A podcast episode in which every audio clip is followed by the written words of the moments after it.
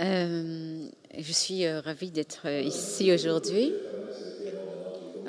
Il y a une, énergie intellectuelle qu'on trouve dans très peu d'endroits.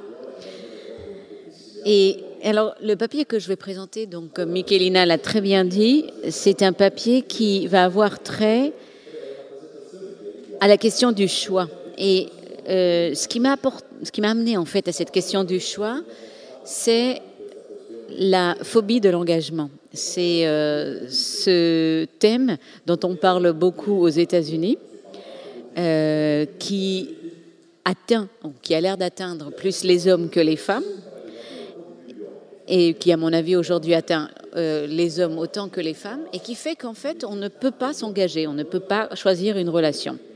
Et donc, ce qui m'a intéressé, c'était de savoir qu'est-ce qui, dans le mécanisme de la volonté et du désir, s'était enrayé Qu'est-ce qui avait changé euh, donc voilà, là je, vous explique en fait la démarche intellectuelle euh, générale qui m'a amené à examiner cette question du choix, parce que c'est, à mon avis, le choix qui a enrayé cette mécanique du désir et de la volonté. Donc je vais commencer par dire que dans la culture contemporaine, il me semble qu'on on fait l'expérience de l'amour en général, ou bien comme une expérience privée sur laquelle on a peu de choses à dire, euh, parce que c'est privé, ce sont nos sentiments, ou bien comme un problème euh, normatif, euh, normatif qui est réglé ou bien par les philosophes ou bien par les psychologues. Alors les philosophes, par exemple, se posent la question de savoir si l'amour, c'est plus du ressort de l'agapé, de l'éros, de la. Euh, est-ce que l'amour est rationnel ou bien irrationnel?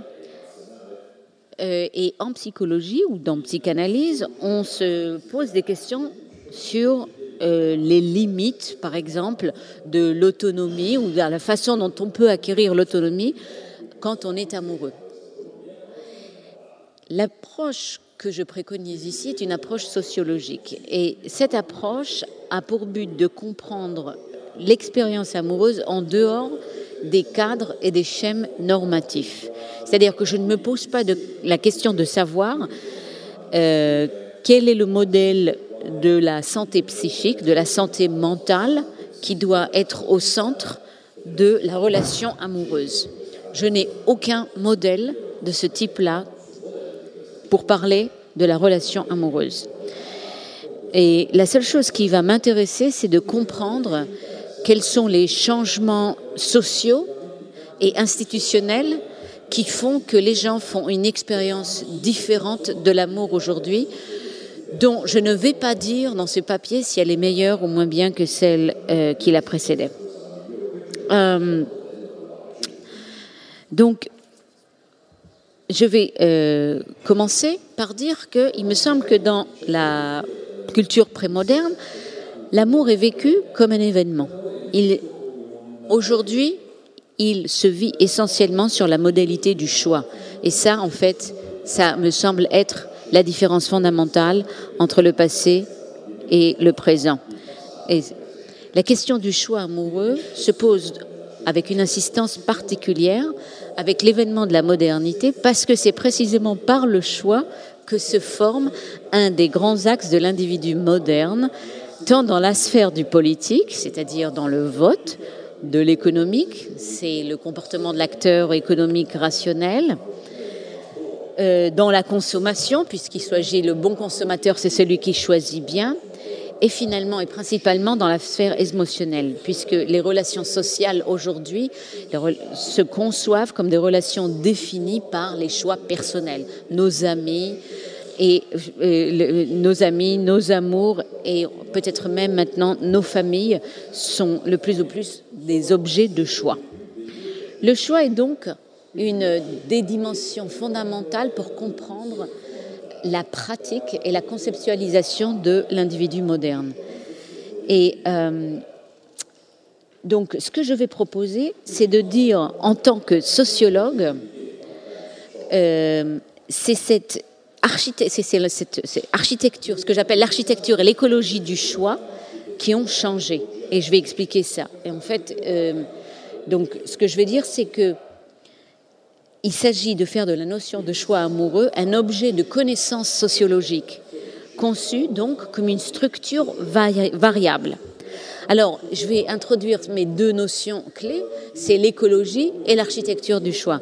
L'écologie du choix, on n'y pense pas, mais en fait, ce sont les contraintes objectives qui nous font choisir un objet plutôt qu'un autre. Euh, et ça répond à la question qu'est-ce que dans la structure spatiale ou sociologique de mon, de mon environnement me pousse à faire certains choix et pas d'autres par exemple, vous savez que dans beaucoup de euh, groupes humains, il dans tous les groupes humains en fait, il y a des règles d'endogamie qui spécifient le degré d'éloignement que deux membres euh, d'une même famille doivent observer pour pouvoir se marier entre eux. Donc euh, des cousins germains aujourd'hui dans nos sociétés ne peuvent pas se marier entre eux, alors qu'il y a beaucoup de sociétés où deux cousins germains, ou voire même un frère et une sœur, peuvent se marier. Donc ça, ce sont des, règles d'endogamie, c'est un exemple de l'écologie du choix. Donc ce sont des règles qui contraignent le choix. Ou bien encore, la publicité, ça fait partie aussi de ce que j'appelle l'écologie du choix, puisque la publicité peut influencer euh, notre consommation. L'autre notion qui est euh, tout aussi centrale, c'est la notion d'architecture du choix. Et l'architecture du choix, ça c'est une notion qui n'a pas été, à mon avis, suffisamment développée. Et c'est la façon dont on va construire culturellement et cognitivement le choix. C'est-à-dire qu'on a tendance à penser que choisir, c'est la même chose, partout, tout le temps, puisqu'un choix, c'est un choix. Mais non. En fait, je crois que les modalités même du choix vont changer. Par exemple, pensez au fait qu'il y a beaucoup de choix aujourd'hui qui de plus en plus sont conçus en tant que risque. On pense à des choix en termes... Si vous allez voir votre médecin et que vous devez euh, subir une intervention chirurgicale, on va maintenant vous donner des chiffres, des statistiques pour vous dire euh, il y a 30% de chances pour que ça réussisse, 70% pour que ça ne réussisse pas. Vous choisissez maintenant si oui ou non vous voulez ou bien subir cette intervention ou bien non. Ça ne se faisait pas il y a seulement 30 ou 40 ans. On ne présentait pas un choix ou une opération chirurgicale en termes de statistiques. Donc on voit bien qu'il y a quelque chose dans euh, l'imagination, l'imaginaire culturel qui est associé au choix, à un choix médical, qui change. Et donc, et dans cette même veine, d'ailleurs, il est intéressant de noter que le mariage moderne se conçoit aujourd'hui de plus en plus comme une entreprise risquée. On parle aujourd'hui de risque, mais c'est un risque à dommages limités, puisque contrairement euh, au passé, on peut dissoudre le mariage aujourd'hui. Un autre élément de l'architecture du choix, ce serait de savoir comment il se conçoit dans la relation en général qui lie l'individu à la société. Le sujet qui fait un choix, par exemple, est-ce que ce sujet suit des préceptes collectifs ou bien ses désirs privés euh, Par exemple, le mariage traditionnel est conçu comme un choix familial qui euh, occupe une place. Donc ce choix familial est très important dans des stratégies dynastiques ou dans des stratégies de mobilité de groupe, de famille alors qu'aujourd'hui, le choix est perçu comme strictement privé. Et je dirais même qu'on a l'opposé. Si quelqu'un faisait un choix marital pour des raisons de famille, on trouverait que, c'est totalement pathologique et même anomalique, alors que c'était la situation totalement inverse il y a 300 ans. Euh, un troisième exemple des composants de l'architecture du choix, ça serait de savoir comment est-ce que le sujet établit la vérité de sa décision, quand on a pris une décision. Par exemple, comment est-ce qu'on va savoir a, que c'est le bon choix? Est-ce qu'on va faire un calcul économique en évaluant les coûts et les bénéfices euh, de deux options possibles? On va se dire, c'est celui-là qui me coûte moins, donc c'est ça que je vais choisir ou bien est-ce que ça va être par une révélation divine. Hein? Par exemple, Moïse, hein, il a une révélation, il va faire un choix parce que Dieu s'est manifesté à lui euh, dans un buisson ardent. Ou bien euh, en déchiffrant un, rêve, hein, le, pharaon qui va demander à Joseph dans la Bible de l'aider à déchiffrer euh, ses rêves et c'est Joseph qui va l'aider et c'est ainsi qu'il va prendre des décisions économiques importantes. Donc je ne porte aucun jugement, je dis simplement il y a des modalités différentes pour établir la vérité d'un choix. Et finalement, je vais donner un dernier exemple. Quelles sont les techniques par lesquelles on va faire un choix? Est-ce qu'on va, par exemple, explorer l'inconscient? Quand on va voir un psychologue pour euh, décider si oui ou non on doit divorcer. Euh, Est-ce qu'on va euh, consulter un, un, rabbin, un psychologue, un expert financier Ou bien est-ce qu'on va suivre son intuition? Donc, tout ce que je veux dire par la seule chose que je veux dire par ces exemples, c'est que le choix n'est pas un invariant cognitif comme la psychologie ou l'économie voudraient qu'on le croie, mais c'est aussi une catégorie sociale et culturelle qui change. Donc, ça veut dire que euh, la notion de choix n'est pas liée à la norme de l'émancipation de la liberté. Pourquoi je dis ça? Parce que dans le contexte de l'amour, on a toute une tradition qui dit que, d'ailleurs chez les historiens, qui dit que euh, le capitalisme a libéré les acteurs du joug, du poids de l'autorité parentale et ainsi permis aux jeunes de choisir leur conjoint librement selon leurs sentiments. C'est la thèse que, par exemple, Edward Shorter défend, mais c'est aussi la thèse que Luc Ferry, qui est un philosophe que j'admire beaucoup, a aussi euh, euh, défendu. Et donc, euh, l'idée, c'est que désormais déchargé de la contrainte économique et sociale que représente l'économie prémoderne, qui les forçait à suivre l'autorité parentale pour pouvoir hériter des parents, les hommes et les femmes modernes peuvent désormais s'aimer librement. Et donc, dans cette perspective, le choix au conjoint est vu comme un droit au choix, comme une libération des contraintes économiques et sociales. Ce n'est pas du tout ce que je dis. Attention, je ne suis pas du tout en train de dire que le choix est devenu euh, l'expression du mouvement glorieux de la liberté et qu'il serait une sorte de force irrésistible balayant sur son passage les impératifs économiques et sociaux la perspective que j'offre ici est différente. Si pour le philosophe, la liberté est une valeur morale, pour le sociologue, elle est une pratique organisée et institutionnalisée. Et il me semble que c'est en fait euh, un des grands enseignements de Michel Foucault, qui a très bien montré que dans la passage de société traditionnelle à une société moderne, il n'y a pas toujours forcément passage de la contrainte à la liberté, mais aussi une réorganisation du rapport entre contrainte et liberté.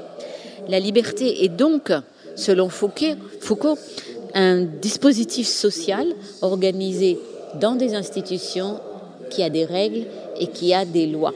Et donc, ce que je vais vous proposer, c'est en fait quatre grands changements dans ce dispositif de la liberté amoureuse. Je commence avec le premier grand changement.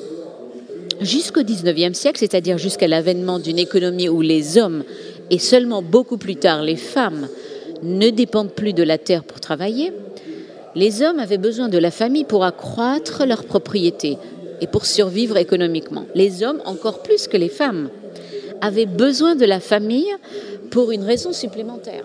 Et ça, c'est très intéressant.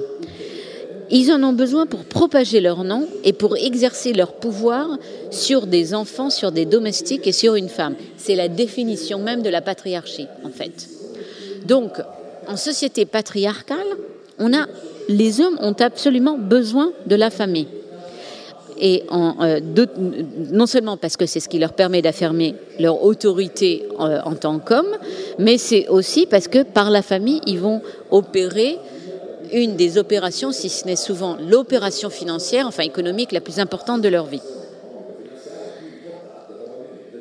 Or, quand le capitalisme commence, les hommes se mettent à travailler dans la sphère capitaliste, la famille se privatise, c'est un mouvement historique qu'on connaît bien, et la famille devient une unité non économique et purement émotionnelle.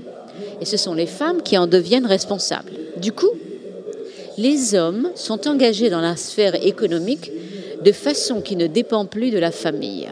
C'est ça un des très grands changements de la relation amoureuse au XXe siècle. Plus exactement, les hommes, beaucoup plus tôt que les femmes, vont dissocier la famille de la stratégie économique. La famille devient en quelque sorte une option euh, qui n'est plus vraiment nécessaire à l'existence économique et sociale de la masculinité. La famille, la relation stable deviennent une option dans le menu, ce que j'appelle le menu de la masculinité, précisément parce que les hommes, désormais engagés dans l'économie capitaliste, ne sont plus dépendants de la famille comme sphère économique. Mais ça ne va pas être le cas pour les femmes qui vont rester plus longtemps, jusque dans les années 60-70, dépendantes de la famille euh, pour, pour des raisons donc sociales, économiques. Il y a donc là les jalons d'une asymétrie sociale, d'une asymétrie sociologique vis-à-vis de la famille entre les hommes et les femmes, et qui va avoir des répercussions sur le sentiment amoureux. En quoi? Tout simplement parce que ça veut dire que les hommes, et ça c'est euh, pas intuitif, c'est contre-intuitif, je dirais. Mais ça veut dire que les hommes vont adopter l'idéal amoureux beaucoup plus rapidement et beaucoup plus fort que les femmes. Je vais vous donner un exemple de ce que je veux dire. En 1960, il y a une étude qui a été faite par un sociologue qui s'appelle Kerfart et qui a euh, demandé à un échantillon assez large d'hommes et de femmes est-ce qu'ils se marieraient avec un homme ou une femme qui aurait toutes les qualités requises, mais dont il ne serait pas amoureux?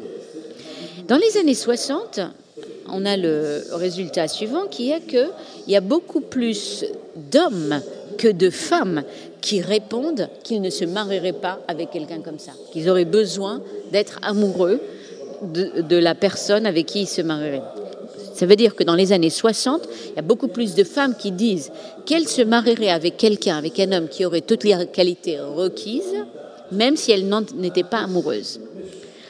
Dans les années 90, euh, non, dans les fins des années 80, pardon, Kerfard refait cette étude et il pose les mêmes questions et il contrôle toutes les caractéristiques des deux échantillons et il trouve que là, il y a eu un changement assez important. Quel est, le changement? C'est que maintenant, les hommes et les femmes donnent les mêmes taux de réponse. Et ce même taux de réponse, c'est, une grande majorité disent non. Je ne me marierai pas avec quelqu'un qui aurait beaucoup de qualités, toutes les qualités requises, mais dont je ne serai pas amoureux. Pourquoi? Quel est le grand changement Le changement est assez simple, enfin c'est l'hypothèse qu'il offre et à mon avis c'est une hypothèse qui est convaincante. Le grand changement, c'est que les femmes sont rentrer dans la sphère du travail. Et donc, en étant rentrées dans la sphère du travail, elles ne dépendent plus de la famille, elles ne dépendent plus de la euh, famille pour leur stratégie sociale euh, et économique. Et donc, euh, c'est donc l'asymétrie économique vis-à-vis de la famille qui va placer, je dirais, au cours du XXe siècle, les hommes et les femmes dans des positions différentes et qui va donner un avantage aux hommes dans le sens où les hommes sont encore, restent encore jusqu'à aujourd'hui ceux qui contrôlent pour une très grande partie la plupart des biens matériels et ceux qui sont beaucoup plus intégrés dans la sphère économique que les femmes. Les hommes euh, sont moins dépendants de l'institution de la famille que ne le sont les femmes. Le point donc que j'essaye de dire là, que j'essaye d'établir, le point essentiel, c'est le suivant. Parce que les hommes et les femmes ont encore une position différente dans la structure économique en général, les hommes vivent le projet de la famille et de la relation stable sur le mode du choix libre, sur le mode justement émotionnel, alors que les femmes, ou en tout cas beaucoup de femmes, ou en tout cas des femmes qui sont de classe moyenne ou moyenne inférieure, vont vivre ce choix sur le mode de la nécessité. Euh, donc ça, c'est une, asymétrie assez importante. le, deuxième élément de, la transformation du choix dont je voudrais parler, c'est ce qui concerne la sexualisation des rapports amoureux. La sexualisation, quand je dis ce, quand j'utilise ce mot, je veux dire deux choses différentes.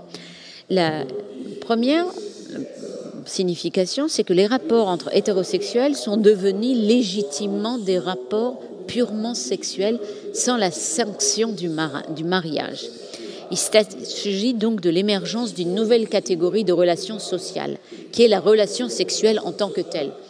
Euh, pensez simplement au fait que quelqu'un aujourd'hui qui a 30 ans ou 25 ans peut raconter de façon tout à fait libre, qu'il soit homme ou femme, ce qu'on appelle son expérience sexuelle, même cette idée même d'avoir une expérience sexuelle qu'on va partager avec d'autres, qu'on va euh, souvent montrer. Euh, c'est une nouveauté, en tout cas dans l'histoire de l'Occident. Ça, c'est la première chose. L'autre aspect de la sexualisation des rapports amoureux a trait au fait que l'attirance et le plaisir sexuel en tant que tel sont devenus des critères autonomes pour juger d'une relation, qu'elle soit à son début ou que cette relation soit établie. Donc le plaisir sexuel, c'est devenu un critère en soi autonome en tant que tel. Donc l'importance de la sexualité, la sexualisation, est due à un, certain nombre de phénomènes. Euh, le premier, c'est ce que j'appelle le freudianisme euh, et tous ses avatars, la sculpture psychologique qui a fait de la sexualité la vérité du sujet. Donc le Freud, on ne le dit pas suffisamment, mais Freud a, euh, a repensé de façon dramatique le sujet en faisant de sa sexualité donc sa vérité, ce qui dans le sujet est premier et c'est ce qui est de plus euh, authentique. Le, deuxième élément qui explique l'importance de la sexualisation des relations entre hommes et femmes et dans le rapport à soi, c'est euh, la culture des médias et de la consommation, qui donc a surreprésenté la sexualité comme façon de vendre et de promouvoir un très grand nombre de biens de consommation. Et euh, là, il faut voir en fait des affinités entre la culture cinématographique, télévisuelle, la publicité, les magazines de femmes, la mode, la cosmétique, tout ça, ça marche ensemble. En fait, c'est une énorme machine euh, qui marche ensemble et qui est basée donc sur la sexualisation du corps.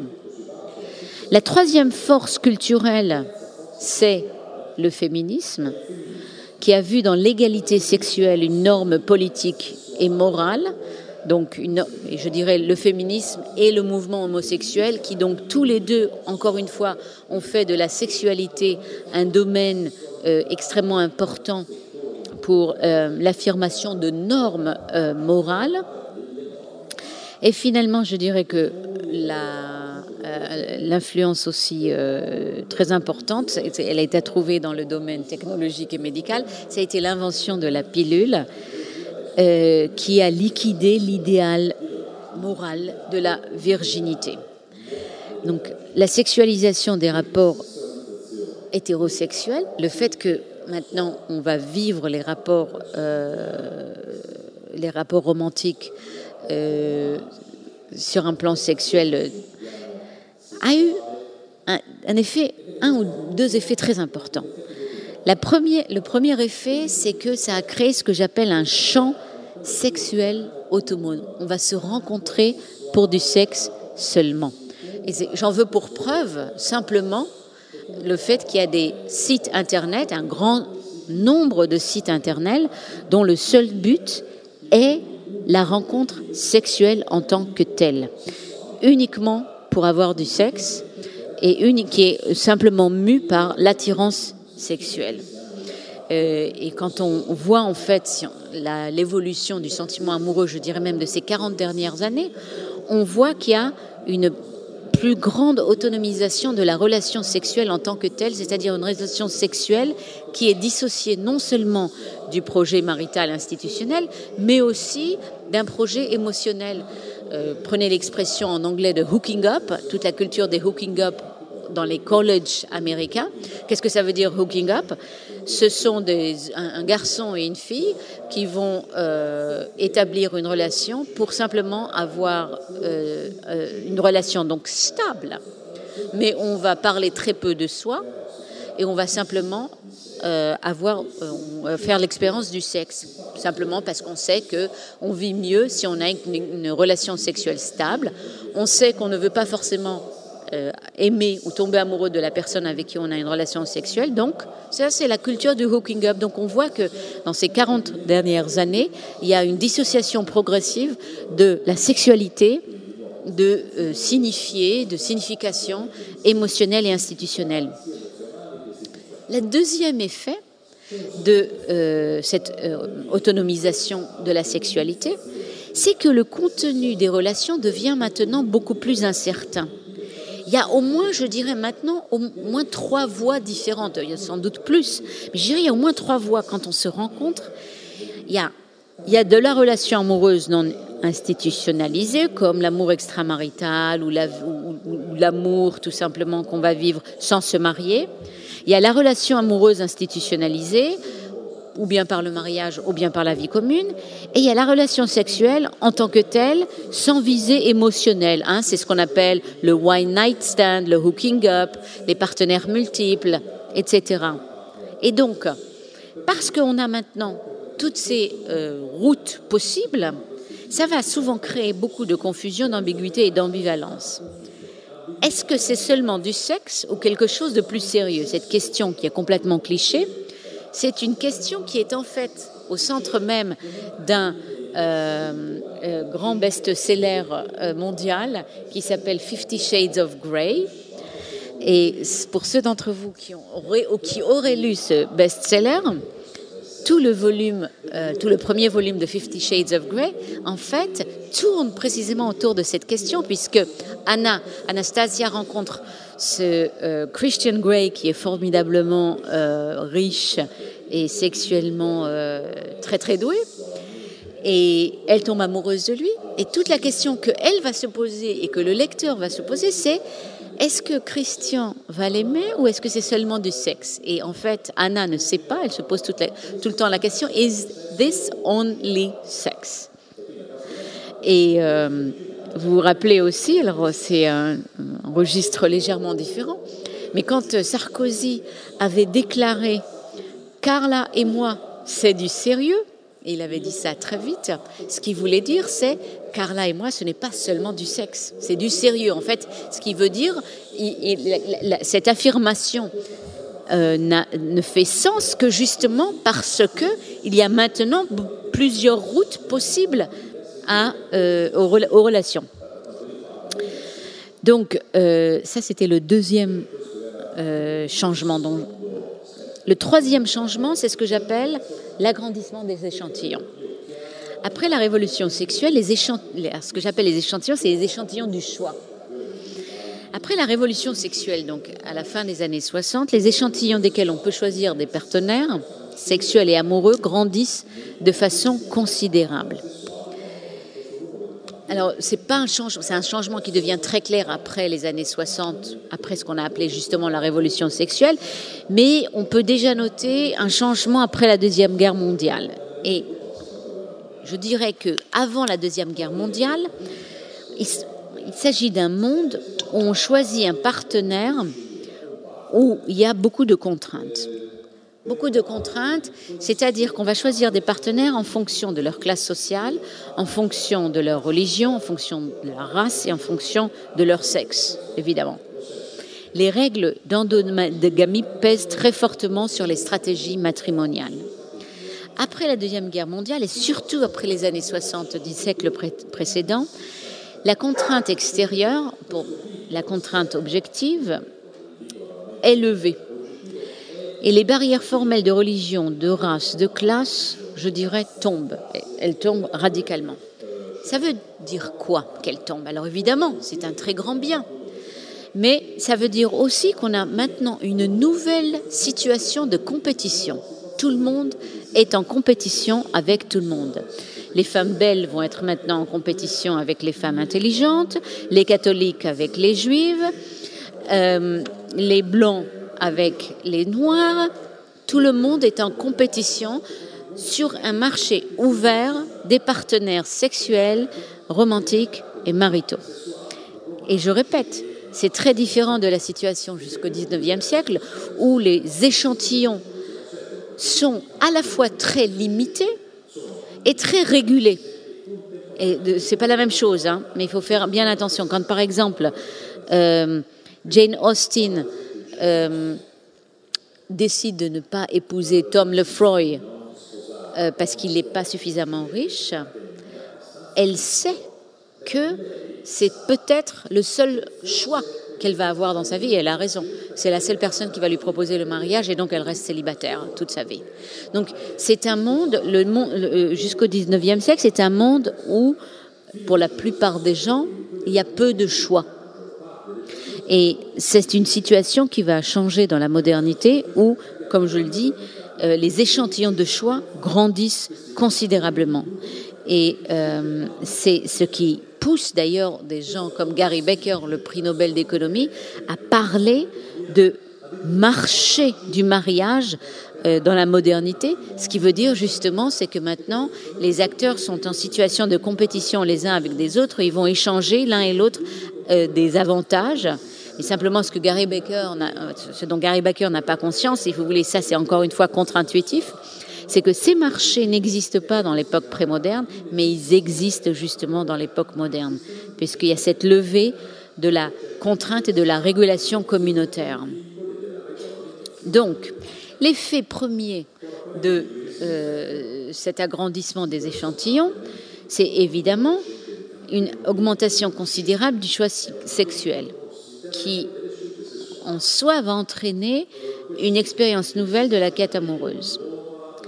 Et le second est l'intensification même de la compétition, du sentiment même de compétition. Et je vais citer ici Michel Houellebecq, qui, dans un de ses premiers romans, L'extension du domaine de la lutte, explique très bien les effets de cette nouvelle situation.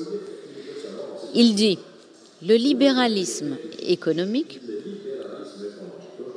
c'est l'extension du domaine de la lutte, son extension à tous les âges, de à tous les âges de la vie et à toutes les classes de la société. De même, le libéralisme sexuel, c'est l'extension du domaine de la lutte, son extension à tous les âges de la vie et à toutes les classes de la société. Libérer des entraves que constituaient les appartenances, les fidélités, les codes de comportement rigides, l'individu moderne est ainsi prêt à prendre place dans un système de transactions généralisées au sein duquel il est devenu possible de lui attribuer de manière univoque et non ambiguë une valeur Donc en fait, ce que Welbeck là veut dire, c'est que ce qui est vrai dans la sphère économique est devenu vrai dans les relations amoureuses et on va attribuer, les, les individus vont s'attribuer les uns les autres des notes, des valeurs si vous voulez. Et donc il va y avoir des gens qui vont être, avoir plus de succès sur ce marché très compétitif, ce marché de la sexualité. Donc, ce sont les gens qui sont très sexy, qui sont attirants, et d'autres qui vont être beaucoup moins, euh, qui vont avoir beaucoup moins de succès. Et comme vous vous, souvenez, vous vous en souvenez, donc ce roman, c'est entre autres aussi, il s'agit de, de, de, de, deux hommes en fait qui n'ont pas de succès, en fait, qui sont des losers sur ce marché euh, de la euh, compétition sexuelle. Cette dérégulation et intensification de la compétition sur les marchés matrimoniaux sont accompagnées d'une nouvelle forme d'asymétrie qui s'explique par le fait que le choix sexuel augmente plus pour les hommes que pour les femmes. C'est-à-dire qu'en fait, ce que je, je, suis en train de dire, c'est que c'est vrai que tout le monde a plus de choix que par le passé, mais il y a quand même le fait que les hommes ont plus de choix encore que les femmes. Pourquoi? Leurs échantillons sont beaucoup plus grands. Alors la première raison, c'est que les hommes peuvent choisir beaucoup plus de femmes jeunes que de femmes ne peuvent choisir des hommes jeunes. Ça veut dire simplement qu'un homme de 40 ans peut descendre jusqu'à l'âge de 20 ans et s'il le veut jusqu'à l'âge de 50 ans. Donc il a tout cet échantillon de 30 ans duquel il peut choisir. Ça n'a pas toujours été le cas. Jusqu'au 19e siècle, 25%, un quart des mariages que les hommes faisaient, ils le faisaient avec des femmes plus âgées qu'eux. Pourquoi? Parce que les femmes plus âgées qu'eux étaient très souvent susceptibles d'avoir plus de capital. Elles avaient travaillé plus longtemps, par exemple à leur terre, elles avaient travaillé la terre, elles étaient plus susceptibles d'avoir économisé plus d'argent. Et donc, euh, les, euh, euh, et, donc je dirais que l'impératif de la jeunesse fait que les hommes disposent de plus grands échantillons. Et la deuxième raison, c'est que les hommes peuvent attendre plus longtemps pour vouloir et pour avoir des enfants.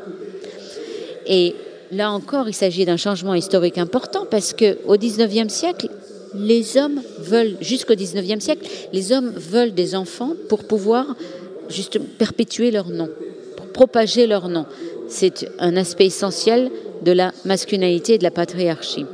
Aujourd'hui, au XXe siècle, le travail social et culturel de vouloir des enfants, ce sont les femmes qui en ont charge. Donc, il ne s'agit pas du tout de euh, vouloir naturellement, pour des raisons biologiques, comme euh, beaucoup de biologues voudraient qu'on le croie. Euh, c'est pas que les femmes veulent naturellement des enfants, mais c'est que ce sont aujourd'hui elles qui sont responsables beaucoup plus que les hommes de vouloir et d'avoir, non seulement d'avoir, mais de vouloir des enfants. Donc ça veut dire que dans le processus du choix, les femmes doivent décider plus vite et plus tôt. Si ce sont elles qui sont responsables d'avoir des enfants, elles vont vouloir clore le processus de quête plutôt que les hommes. Donc ça veut dire que les hommes ont plus de temps pour décider en fait. Le quatrième changement, avant de conclure, c'est qu'on observe dans la modernité une grande multiplication des critères pour choisir ses partenaires. On choisit aujourd'hui en fonction de l'attirance physique, la bonne entente sexuelle, le statut social, l'éducation, les intérêts communs, l'intimité émotionnelle, la capacité de partager des goûts en commun et la capacité de communiquer. Tout ça représente à la fois une élaboration et une multiplication des critères d'évaluation des partenaires. Alors, on a tendance à dire que le mariage traditionnel était rationnel, alors que le mariage moderne serait émotionnel. Mais en fait, c'est une fausse dichotomie. Parce que si on retient la définition weberienne de la rationalité, qui est d'approcher le monde, c'est une approche cognitive du monde en termes de règles et de catégories abstraites, en fait, je dirais que la relation amoureuse moderne est beaucoup plus rationalisée et beaucoup plus rationnelle que l'approche prémoderne. Pourquoi? Parce que euh, dans la prémodernité, quand on choisissait quelqu'un, on choisissait en fonction de critères, je dirais, euh, très globaux, euh, très peu élaborés. Hein. une, une, mère qui devait choisir quelqu'un pour son fils disait, on me dit qu'elle a une bonne figure et qu'elle a un bon caractère. Qu'est-ce que c'était un bon caractère? C'est quelqu'un qui sourit, euh, qui est agréable. Et qu'est-ce que c'est une bonne figure? C'est quelqu'un qui n'est pas bossu, qui euh, ne souffre pas de difformité ou qui n'est pas particulièrement hideux. Donc les critères, je dirais, étaient assez minimaux et rudimentaires pour juger de l'acceptabilité d'un partenaire. Or, en situation de modernité, je dirais que euh, on va se poser des questions beaucoup plus euh, raffinées, beaucoup plus élaborées. Et toutes les questions kitsch qui sont posées dans les magazines de femmes, c'est-à-dire comment savoir si c'est vraiment l'homme de vos rêves, ont trait au fait que les sujets modernes disposent désormais d'échelles d'évaluation multiples qui découlent de la rationalisation du sentiment amoureux et qui vont rendre beaucoup plus difficile l'identification donc du sentiment amoureux. C'est justement parce qu'on a beaucoup d'échelles d'évaluation très différentes qu'on va justement devenir beaucoup plus confus. J'ai ce partenaire qui est sexuellement extrêmement doué, mais avec qui je n'ai pas de conversation extrêmement intéressante. Euh, donc tout ça, ça euh, euh, crée beaucoup de confusion. Donc je dirais que le désir va se vivre maintenant, le désir amoureux se vit maintenant sur le mode d'un système de goût et d'affinité rationalisé qui a peu de rapport avec le désir aveugle, la passion aveugle et très intense qu'on connaît dans la littérature et la poésie jusqu'au jusqu'au oui, jusqu'au début du XXe siècle. Pour conclure, euh, j'ai parlé donc de changements dans l'écologie et l'architecture du choix amoureux. Et je dirais que euh, ces changements peuvent être caractérisés par une très belle expression de l'historien économique Karl Polanyi qui a parlé de grandes transformations. La grande transformation, je vous le rappelle, c'était le nom que cet historien donc avait utilisé pour caractériser euh, le fait que le capitalisme avait désencastré les relations économiques des communautés. Le fait que le capitalisme avait fait euh, que la sphère économique devenait autonome, indépendante, qu'il n'y avait plus de normes morales euh, et communautaires pour euh, conditionner les échanges économiques. Et en fait, c'est le même processus qu'on voit dans la sphère amoureuse. C'est-à-dire que ce qu'on observe, c'est qu'il n'y a, a, plus de régulation normative et normée de la relation amoureuse. Et on observe que les partenaires se rencontrent maintenant sur un marché libre des rencontres, avec une compétition intense et avec une multiplication des critères et des échelles d'évaluation et des buts possibles de la rencontre. Ces transformations ont un impact assez important sur l'expérience même amoureuse et plus précisément sur la souffrance amoureuse. Alors bien sûr, les relations amoureuses ont toujours été une source de douleur, mais je pense que la forme et le contenu de cette douleur changent. Et je pense que la transformation des modalités du choix a transformé non seulement une transformation dans les modalités de fait de tomber amoureux, mais aussi dans la euh, dans, ce dans ce qui fait mal, dans ce qui est difficile dans la relation euh, amoureuse. Alors, premier changement, c'est l'incertitude. Je pense qu'il y a une énorme incertitude qui va peser maintenant sur la valeur du sujet amoureux. Il y a une différence fondamentale entre les sociétés où le statut et la position sociale sont connus d'avance et sont relativement non négociables, et celles où l'identité sociale est à faire. Donc aujourd'hui, ce ce que je veux dire, c'est qu'aujourd'hui, on est beaucoup moins certain de qui on est, de ce qu'on veut euh, dans une relation amoureuse. Et on est aussi beaucoup plus dépendant de cette relation amoureuse pour établir notre valeur sociale. Ce qu'on appelle le sentiment de sa valeur devient instable et négociable, à prouver et à acquérir dans une relation amoureuse. Le deuxième changement, c'est, et j'ai commencé avec ça, c'est une transformation des mécanismes de la volonté. La capacité de s'engager devient un problème, justement parce qu'il y a un beaucoup plus grand choix.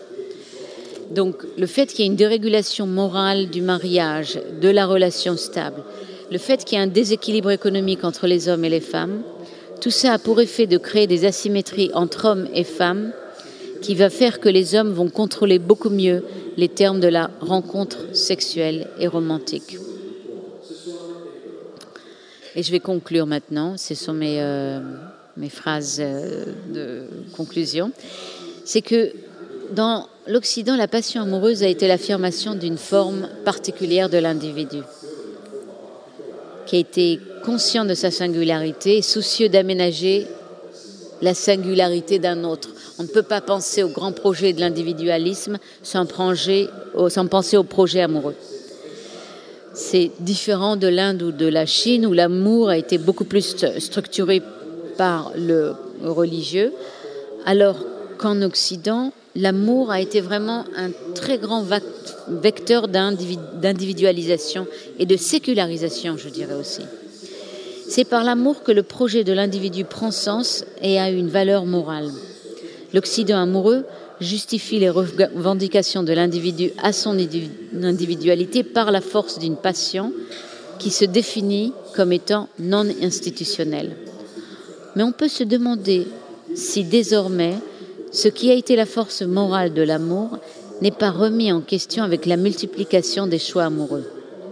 Quand l'individu se trouve en situation d'abondance sexuelle, c'est le fondement même, le fondement moral même de l'individualité de l'âge classique qui se transforme et se dérègle.